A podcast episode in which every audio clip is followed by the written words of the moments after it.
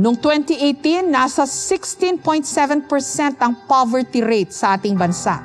Katumbas po yan ang 17.7 milyon na mga Pilipino na naghihirap.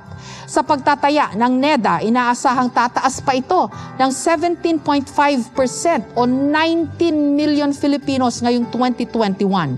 Anong mga programa ang iyong ipatutupad para mapababa ang bilang ng mga naghihirap at paano mo paglalapitin ang lumalawak na agwat o puwang sa pagitan ng mga mahihirap at ng mga mayayaman sa ating bansa. Alam mo, Ma'am Jessica, galing ako sa hirap. Squatter ako. Mahirap maging squatter sa sarili mong bayan.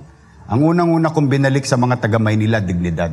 Magkaroon sila ng masisilungan, panatag ang buhay nila. Kapag ang tao binigyan, ang mahirap, binigyan mo ng pabahay, tumataas kagad ang kalidad ng pamumuhay. Binigyan mo ng maayos na ospital. Kapag nagkasakit ang mga magulang, may matatakbuhan silang maayos at desenting ospital. Pinag-aaral mo ng maayos yung mga anak, may pasilidad na maganda. I think naturally, these basic services, basic needs, addressing basic needs, will alleviate yung katatayuan ng buhay ng isang mahirap na pamilya.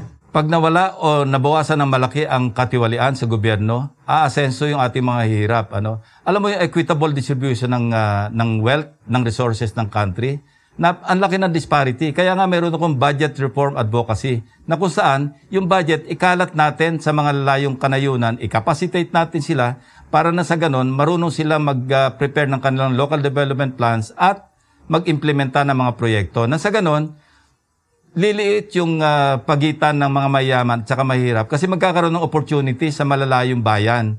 Ito yung number one na aking pinaglalaban, budget reform advocacy. Yung budget, ito yung napakalaking tool, napaka maina, mabisang tool para maibsan yung kahirapan ng ating mga kababayan.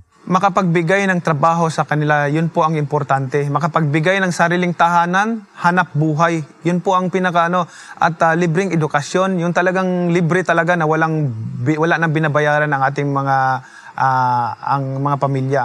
So yun po ang kailangan nating tutukan, palakasin natin yung ekonomiya natin nang sa gayon, ang trabaho maghanap ng tao, hindi ang tao maghanap ng trabaho. Kahit nga ngayon nga, ang tao maghanap ng trabaho, walang makitang trabaho eh. Hindi makapaghanap, mahirap maghanap ng trabaho. Kaya po, ang gagawin natin, palakasin natin yung ekonomiya natin at magbigay ng trabaho. Ang pinakakailangan talaga trabaho.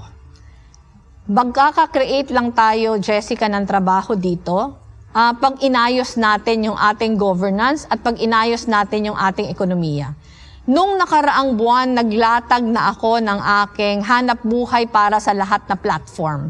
Mahaba ito at ito ay makikita na sa lennyrobredo.com.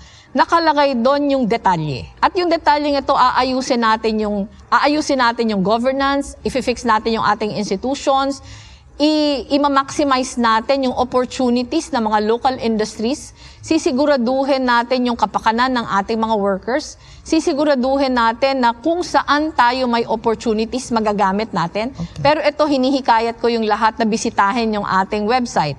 Kasi dito po detalyeng nakalagay yung ating hanap buhay para sa lahat program.